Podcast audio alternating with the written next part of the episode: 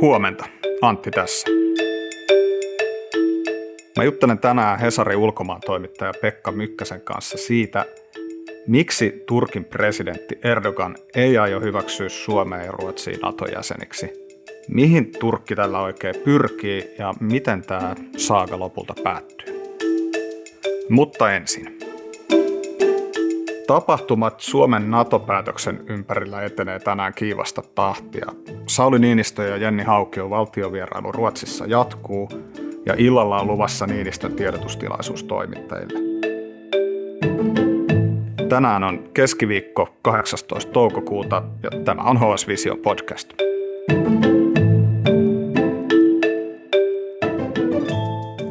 Turkin presidentti Erdogan on sanonut nyt useamman kerran, että Turkki ei aio hyväksyä Suomeen ja Ruotsiin NATO-jäseneksi.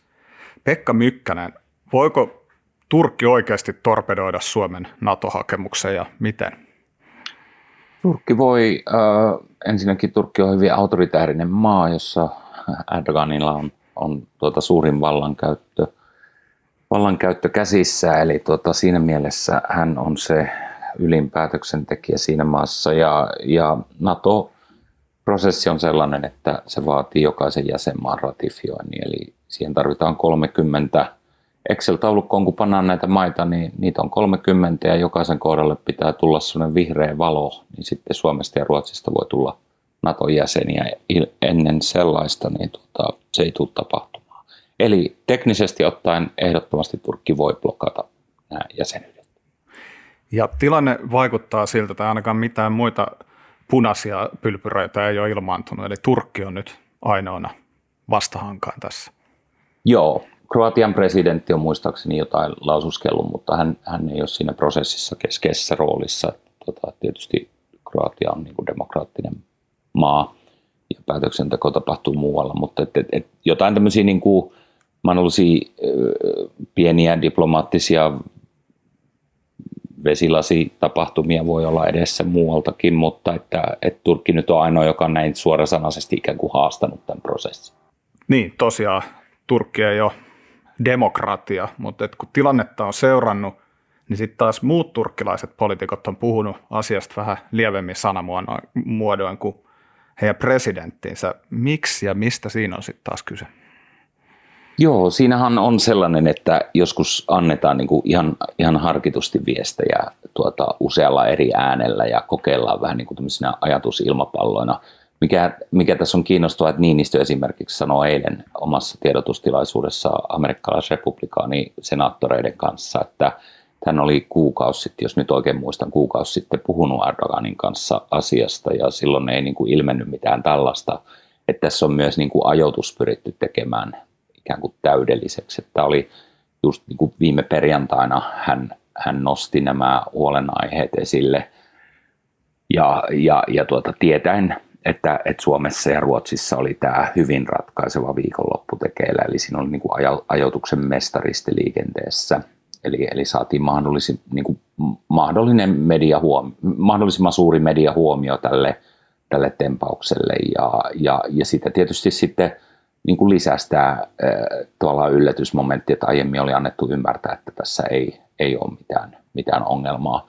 Ja äh, Turkki, on, Turkki on tätä samaa strategiaa esimerkiksi EU-kuvioissa usein, usein harjoittanut, esimerkiksi silloin maahanmuuttokriisi-aikaan 2015-2016, että, että annetaan erilaisia viestejä, tavallaan pidetään jännitystä yllä ja pidetään Turkki otsikoissa. Aivan. Tämä vähän niin kuin vaikuttaa harhauttamiselta Eli, eli Suomi on niin kuin diplomaattisen pohjatyönsä tehnyt, mutta Turkki on partavasti harhauttanut Suomeen ja Ruotsia.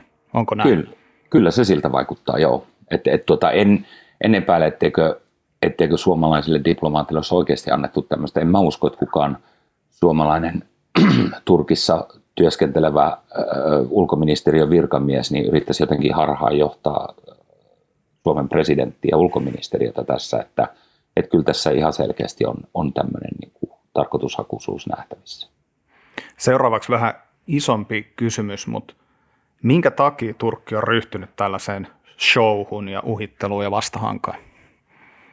Joo, tässähän, tämä on, tämä on tietysti spekulaatiota, että kun me ei, ei, ei ole kyseessä tämmöinen avoin yhteiskunta, mistä edes niin kuin vuotoina tulisi semmoista relevanttia tietoa, mutta jotkut puhuu siitä, että kyseessä on iltalypsy, että Turkki on jotain vailla. Sitten on mahdollisuus niin kuin tuulettaa, että, että tavallaan maksetaan vanhoja kalavelkoja siitä, että Turkkia ei ole ymmärretty. Turkilla on ihan niin kuin omasta mielestään todella legitiimi sota terroristeja vastaan. Ja, ja siis Erdogan hän syyttää Suomea ja Ruotsia siitä, että Suomi ja Ruotsi hyysää etenkin näitä Kurdistanin työväenpuolueen PKK terroristeja tai aktivisteja. Ja, ja, ja tuota, tämä terrorismin vastainen sotahan on ikään kuin joutunut vähän, vähän niin kuin varjokujille Euroopassa ja Yhdysvalloissakin viime vuosina, mutta Turkki taas ajattelee, että niillä se on täysillä vielä menossa – ja, ja sitten on tietysti on, on paljon katkeruutta tästä Euroopan unionin liittymättömyydestä. Et, et on semmoinen olo, että, että heidät on petetty siinä. On semmoinen olo, että heidät on petetty esimerkiksi Pohjois-Syyrian suhteen, että, että ei ole ymmärretty sitä, että siellä on vihollinen vastassa. On, ollaan petytty siihen, että Yhdysvallat pitää tätä vallankaappausyrityksen pääarkkitehtiä, siis Turkin näkökulmasta tätä herra Gulenia tuota, omalla maaperällään suojelee ja, ja, ja tuota, että niin kuin jos, jos ihan raadollisesti sanotaan tämä asia, niin Yhdysvallat on tehnyt yhteistyötä terroristijärjestön kanssa Pohjois-Syyriassa ja Yhdysvallat tarjoaa turvapaikan terroristit. Hyvin paljon tässä on myös semmoista niin kuin Yhdysvaltoihin kohdistuvaa kaunaa, mutta, mutta hyvin voimakas Eurooppa-elementti myös. Eli tilanne on siis se, että Suomi on joutunut tässä ikään kuin tämmöiseksi sijaiskärsijäksi tai jokuksi välikappaleeksi, onko näin? Kyllä se on melkein pakko nähdä sillä tavalla, että, että, että on se outoa, että ei niin kuin milloinkaan muulloin olisi Turkilla ollut mahdollisuutta ottaa esille Suomessa olevaa jotain suurta PKK-ongelmaa – et, et tuota, et, et kyllä tämä tulee niinku todella jäniksenä hatusta, mutta sitten se, että et, et Turkilla on ihan aidosti niinku paljon hampaankolossa, paljon hampaankolossa niinku monia maita vastaan. Ja voisin ajatella niin, että hyvin vähän niinku hampaankolossa Suomea vastaan ja, ja itse asiassa Turkki – ihan diplomaattiyhteyksissä niin on paljosta kiitollisuuden velas Suomelle. Et Suomi on antanut hyvää vetoapua Turkin EU-prosessille silloin, kun sitä pidettiin vielä mielekkäänä. Et tuota, se on saattanut monilta suomalaisilta unohtua, mutta Turkki aikoinaan kutsuttiin Suomen puheenjohtajuuskaudella 99 viralliseksi EUn jäsenyysehdokkaaksi ja Suomessa oli huippukokous, jonne lennätettiin Turkin silloinen pääministeri, itse asiassa Jacques Chiracin, Ranskan presidentin yksityiskoneella, ja häntä lähti juhlallisesti hakemaan valtiosihteeri Kare Halonen, joka on tämmöinen niin kuin Suomen EU-politiikan grand old man, ja, ja, ja, tuota, ja Turki, Turki sitä jäsenyysehdokkuutta juhlittiin näyttävästi täällä Suomessa, ja Martti Ahtisaari aikoinaan puhui sen jäsenyyden puolesta, Olli Rehn antoi laajentumiskomissaarina vetoapua Turkille. Että jos Turkilla ikinä oli mitään mahdollisuutta päästä Euroopan unionin jäseneksi, niin sen paras liittolainen oli kyllä Suomi silloin. Näinpä. Mikäs Pekka, sä oot kokenut ulkomaan toimittaja, niin mikä sun valistunut arvio on, miten tämä vyyhti sitten lopulta päättyy?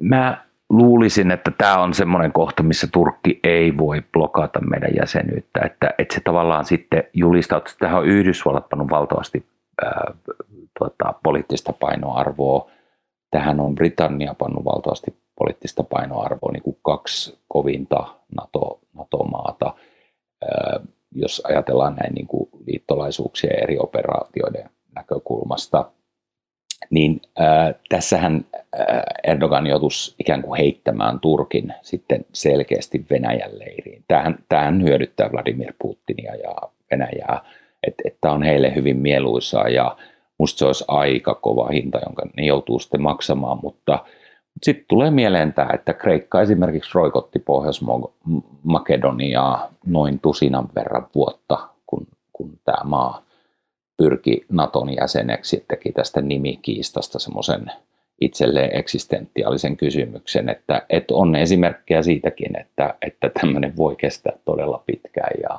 ja, ja tuota, mutta mä uskoisin, että jotain semmoista luovaa ratkaisua niin kuin saattaa löytyä. Ja, ja sitten ei pidä unohtaa sitä, että Turkissa on vaalit tulossa ja tässä on hyvin paljon sisäpoliittisia elementtejä myös. Mutta että, ö, voisin kuvitella, että Yhdysvallat on hyvin aktiivinen tässä NATO-organisaationa, mahdollisesti NATOn pääsihteeri Stoltenberg tulee olemaan hyvin aktiivinen tässä ikään kuin Tur- Turkkia taivuttamassa. Mutta sitten taas, että jos ajatellaan sitä pakolaiskriisin ratkaisua Euroopan unionin kanssa, niin silloinhan oli, se oli ikään kuin rahalla ostettavissa se ratkaisu. Että vaan, että pitäkää te niitä Syyrian pakolaisia maaperällä, niin me annetaan teille miljardeja euroja.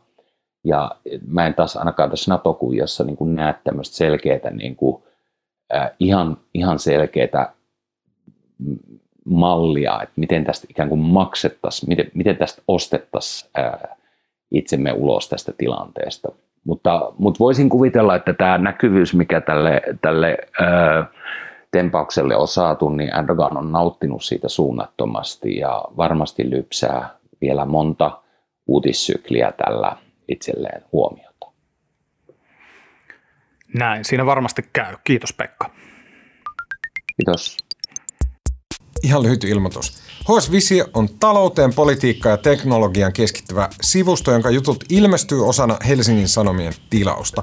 Ne löytyy HSN sovelluksesta ja myös osoitteesta hs.fi. Hei, jos sulla ei ole vielä HSN tilausta, niin voit kokeilla sitä kaksi viikkoa ilmaiseksi osoitteesta hs.fi kautta visiopod. Äänestäjäleikkauksesta vastaa tänään Mikko Peura. Mun nimi on Antti Tiainen ja sä kuuntelit just HS Vision podcastin. Huomiseen.